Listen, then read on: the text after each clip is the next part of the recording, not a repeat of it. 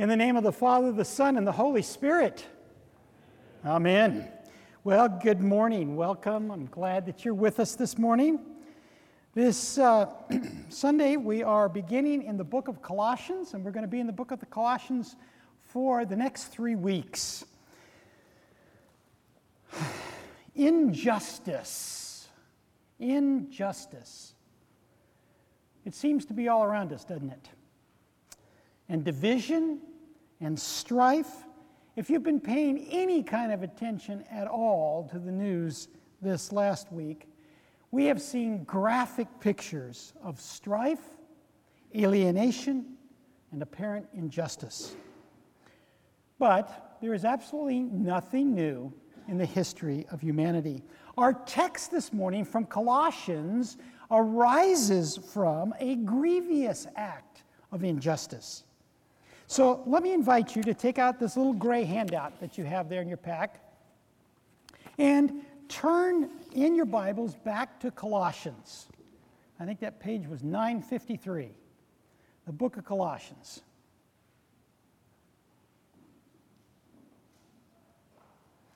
Turn your Bibles to Colossians chapter 1, and let's take an up close and personal look at this grave injustice which befell the Apostle Paul. The book of Colossians was written while Paul was under house arrest in Rome. He was there because of the cowardice of two Roman officials. The one knew Paul to be absolutely innocent of any wrongdoing, but he kept him in prison for two long years, hoping to extort a bribe from Paul. But what he got from Paul, rather, was some extended sermons, Luke tells us, on righteousness, self control, and coming judgment. I hope you can appreciate the irony of that. Well, not willing to clean up the mess that he created, the Roman governor passed Paul on to his successor. And his successor, Festus, understood that Paul really should be released, but he simply chose to kick the problem upstairs and sent Paul on to the emperor. And as a result of that, Paul was to spend another three years in custody waiting for a just resolution of his case. Folks, this was injustice indeed. There's plenty of material here for a CBS 60 minute expose. So, Paul, when he came to writing the letter of the Corinthians, was three years, uh, the, letter to Colossians, rather, was three years into a five year long nightmare of injustice. He could have been angry. He could have been bitter. He had a right to be outraged. But look at verse 24. Now, he says, I rejoice in my sufferings for your sake, and in my flesh I am filling up what is lacking in Christ's afflictions for the sake of his body, that is, the church. Paul could see beyond the injustice and perceive that God was at work in his circumstances. Now, in writing to the Colossians, Paul was writing to a church that he'd never been to. If you look at the little map that I gave you there, you can see that Colossae is more than a thousand miles, as the crow flies, from Rome. Paul had once been near to Colossae. He spent two years in Ephesus ministering to the church in Ephesus. And while he was there, there was a Holy Spirit revival that broke out. And as a result of that, spirit filled evangelists radiated out from Ephesus all through central Turkey. And they carried the, go- they carried the gospel to such places as Laodicea and to Colossae. One of those evangelists was Epaphras or Epaphras, depending on how you choose to pronounce it. And Epaphras had carried the truth of the gospel and the spark of the Holy Spirit to the Colossians.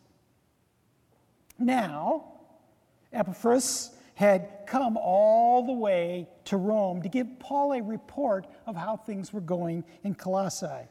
And he decided, you can see there in verse 7, he decided that he was going to stay there with Paul and help him during his house arrest. And Paul's response to the report that he received would be carried by two men, a certain Tychicus and a certain Onesimus. You read about Onesimus in the book of Philemon. He would be carried by these two men back to the Colossians. You can read about that in chapter 4 of the book. Let's look now and see what this unjustly imprisoned Paul had to say to the Colossians. In verses 3 through 8, Paul begins with a sincere compliment. A sincere compliment. He says in verse 3 We always thank God, the Father of our Lord Jesus Christ, when we pray for you, since we've heard of your faith in Christ Jesus and of the love which you have for the saints because of the hope that is in you in heaven. Of this you've heard before in the word of the truth, the gospel, which has come to you, as indeed in the whole world it is bearing fruit and increasing, as it also does among you, since the day you've heard of it and understood the gospel in truth. Though Paul has never actually met the Colossians, he is confident of two things. First, he is confident that they have received an authentic gospel. And secondly, he is confident that they have received it in an authentic way. In other words, the Colossians are genuine believers. Well, how in the world can Paul be so sure about that? He doesn't know them. For you Baptists out there, he wasn't there when they prayed the sinner's prayer. He was not the preacher that baptized them. He was not the bishop that confirmed them into the faith. He never told the church secretary to put them on the membership rolls. So, how can he be sure that they are genuine believers? He knows by what may be observed in their lives. Remember, the Lord Jesus said, By their fruits you shall know them. A good tree cannot produce rotten fruit, and a bad tree cannot produce good fruit, try as it might. Paul can't look into their hearts and say, Oh, I can see that you're believers down in there. He only knows what has been reported to him. And what has been reported to him is that the Colossians have both the attitudes and the actions of a true believer. Look at verse 4. He says, We've heard about your faith. We've heard about the love that you have for fellow believers. In verse 5, he says, We've heard about your hope. What is hope? It is your aspirations and your goals, and we recognize that your aspirations and goals aren't limited to the things of this life. No, your hope is set on an eternal inheritance. And then in verse 6, he says, These attitudes are bearing fruit faith, hope, and love are changing the world around the Colossians in big and in little ways. Their attitudes are actually affecting their behavior, and their behavior is changing the world around them. Now, Paul says something else very important here. He says that this is not just a one off experience unique to the Colossians. The reason that Paul knows that the Colossians have become genuine believers is because wherever a true gospel goes and it is truly and rightly received, the very same thing happens that is happening to the Colossians. A true gospel, rightly received, produces authentic Christians. Well, friends, the walk away could hardly be more plain here this morning, could it?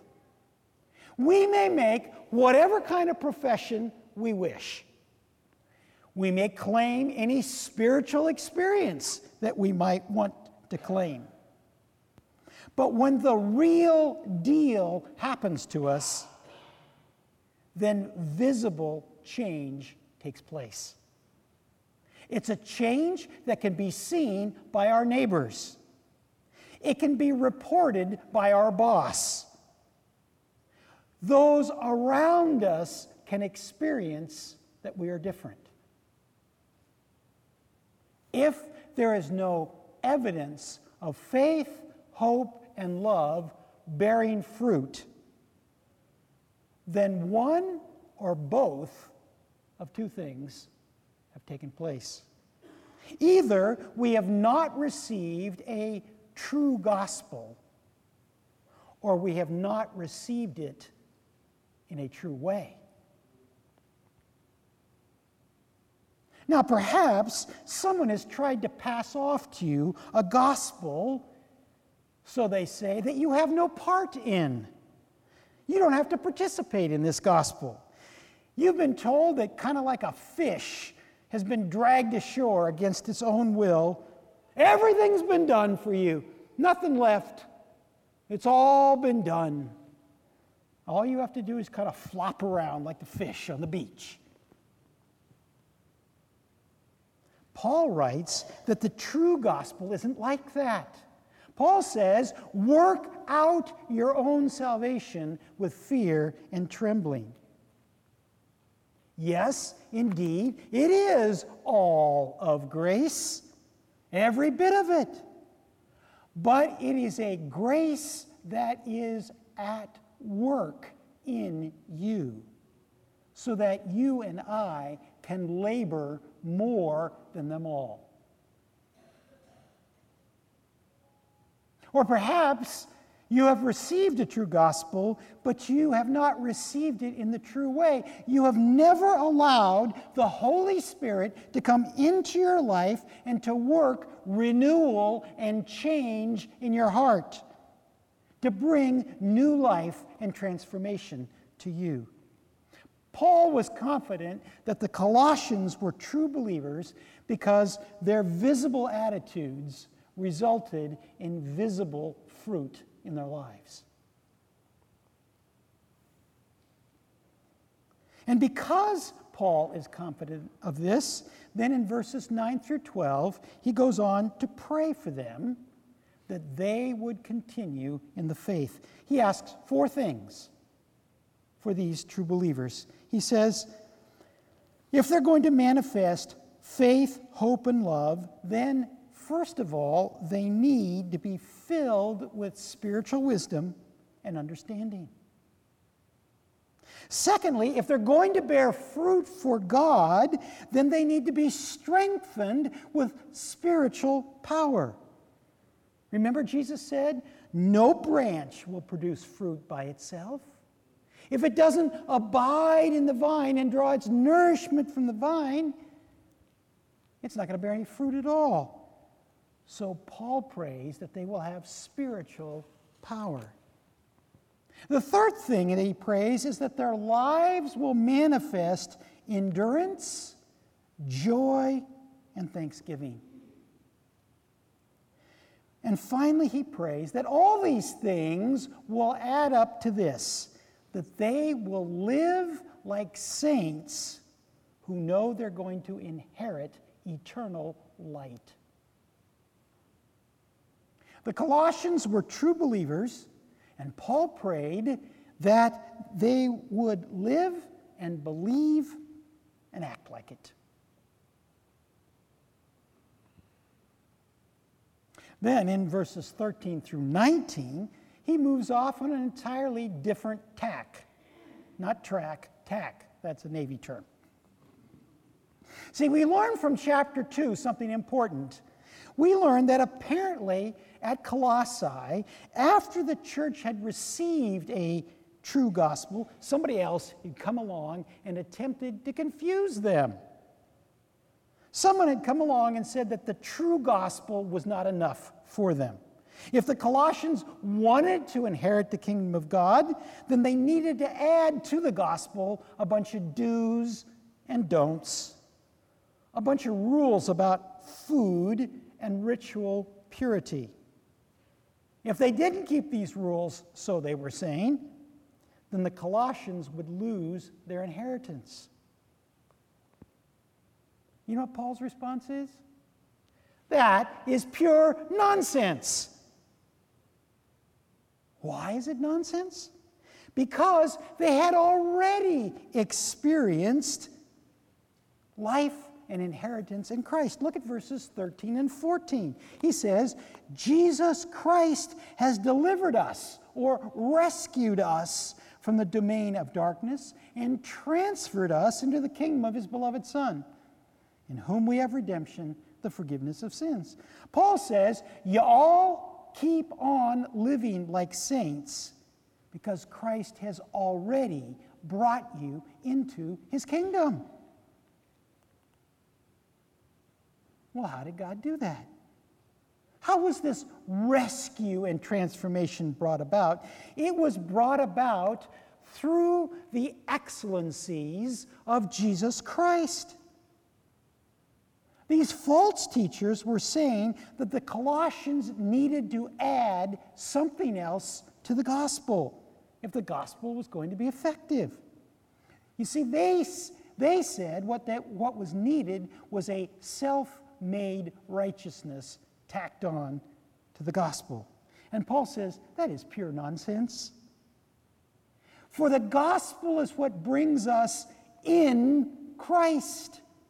And when we are in Christ, then we have all the glories of Christ. You have all the riches that are found in Him. Riches so complete and so abundant, you have everything you need. What are these riches? Look at verse 15. Christ is the image of the invisible God the firstborn of all creation. For by him all things were created in heaven and on earth, visible and invisible, whether thrones, dominions, rulers, or authority, all things were created through him and for him. In other words, Jesus Christ is the agent of all creation. Verse 17, and he is before all things, and in him all things hold together. In other words, not only is Jesus the agent of creation, he's the one that is currently sustaining the entire universe. The reason why the world doesn't fall apart tomorrow is because Jesus Christ is holding it up by his power. Look at verse 18. And he, Jesus, is the head of the body, the church. In other words, Jesus alone, not some man, decides who's in the church and who's not. And Jesus can support and aid every single person in the church who calls upon him. He's the beginning, the firstborn from the dead, that in everything he might be preeminent. You see, Jesus is the head of the resurrection band. He leads the resurrection parade. As the grand marshal of that parade, he will see to it that everyone who follows him will safely arrive at their eternal inheritance. Finally, verse 19 For in him all the fullness of God was pleased to dwell. What is it that you need this morning? It must be something. What is it you need? You have it if you are in Christ, for in Christ dwells all the fullness of the Godhead.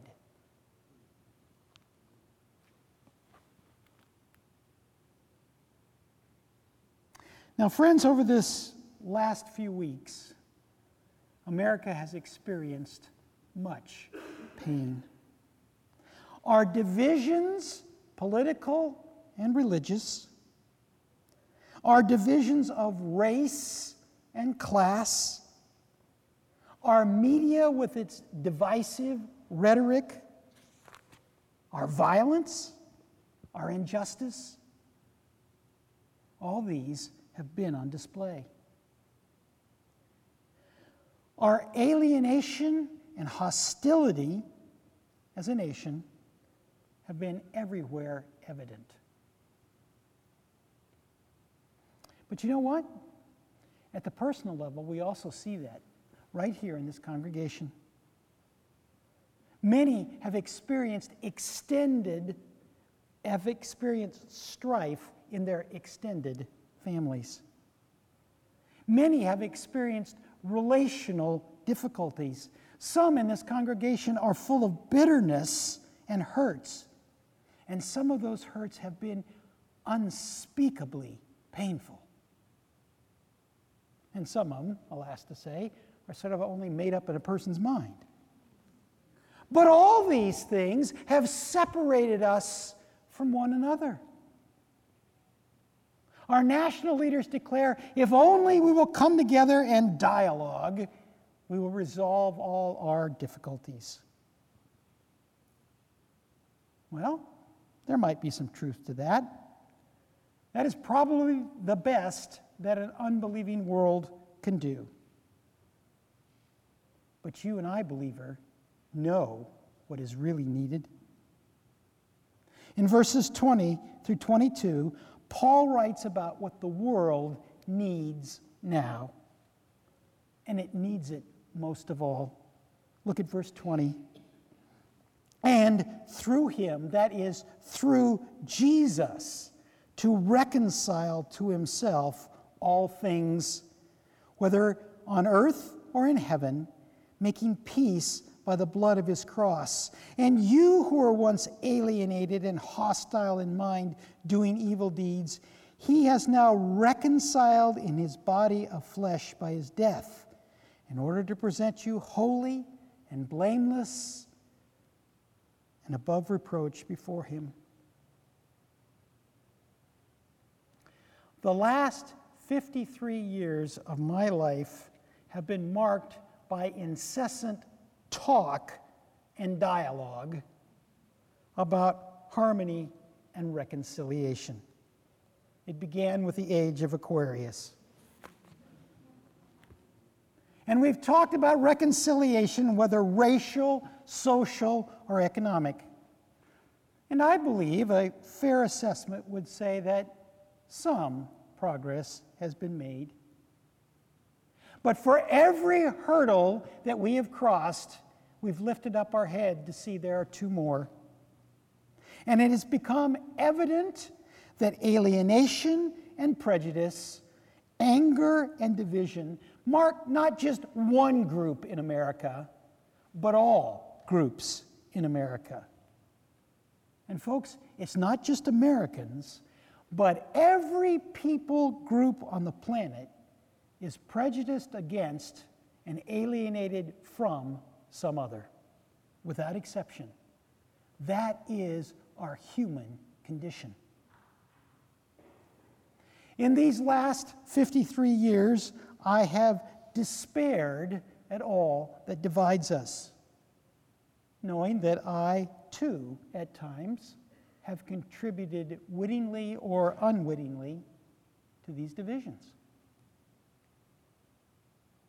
It is only when men and women are reconciled to God that they can be deeply and genuinely reconciled to each other.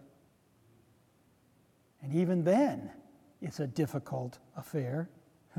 Why do you think Paul prays that they be strengthened with all power according to his glorious might? Because reconciliation is a very difficult thing.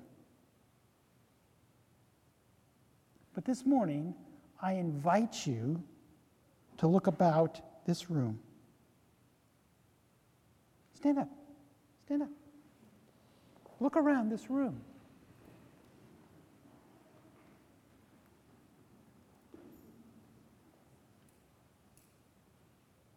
Have a seat.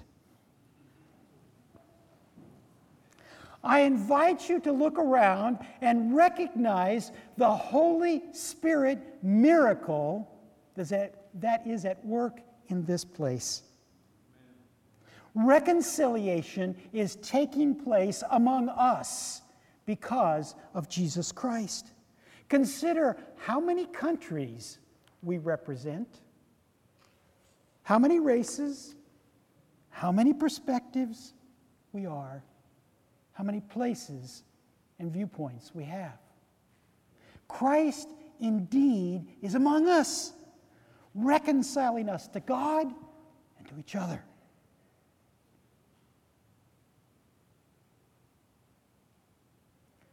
Well, what's our response going to be? What ought our response to be to this amazing little letter? I believe Paul gives it to us in verse 23. He says, Continue in the faith, stable and steadfast, not shifting from the hope of the gospel that you've heard. The words in the original literally mean remain in the faith. It's a present tense command. It means just continue on, continuing on. Have your foundations set in all the excellencies of Christ. Be steadfast in what you've believed and never, ever shift away from setting your hope on the inheritance that is coming to you in glory. Let's pray. Lord Jesus Christ, if we've heard a true gospel and we've received it in the true way, you are reconciling us to you. In your reconciliation, bear much fruit in our lives. In your reconciliation, draw us in peace and unity to one another. This we pray for our good and your glory. Amen.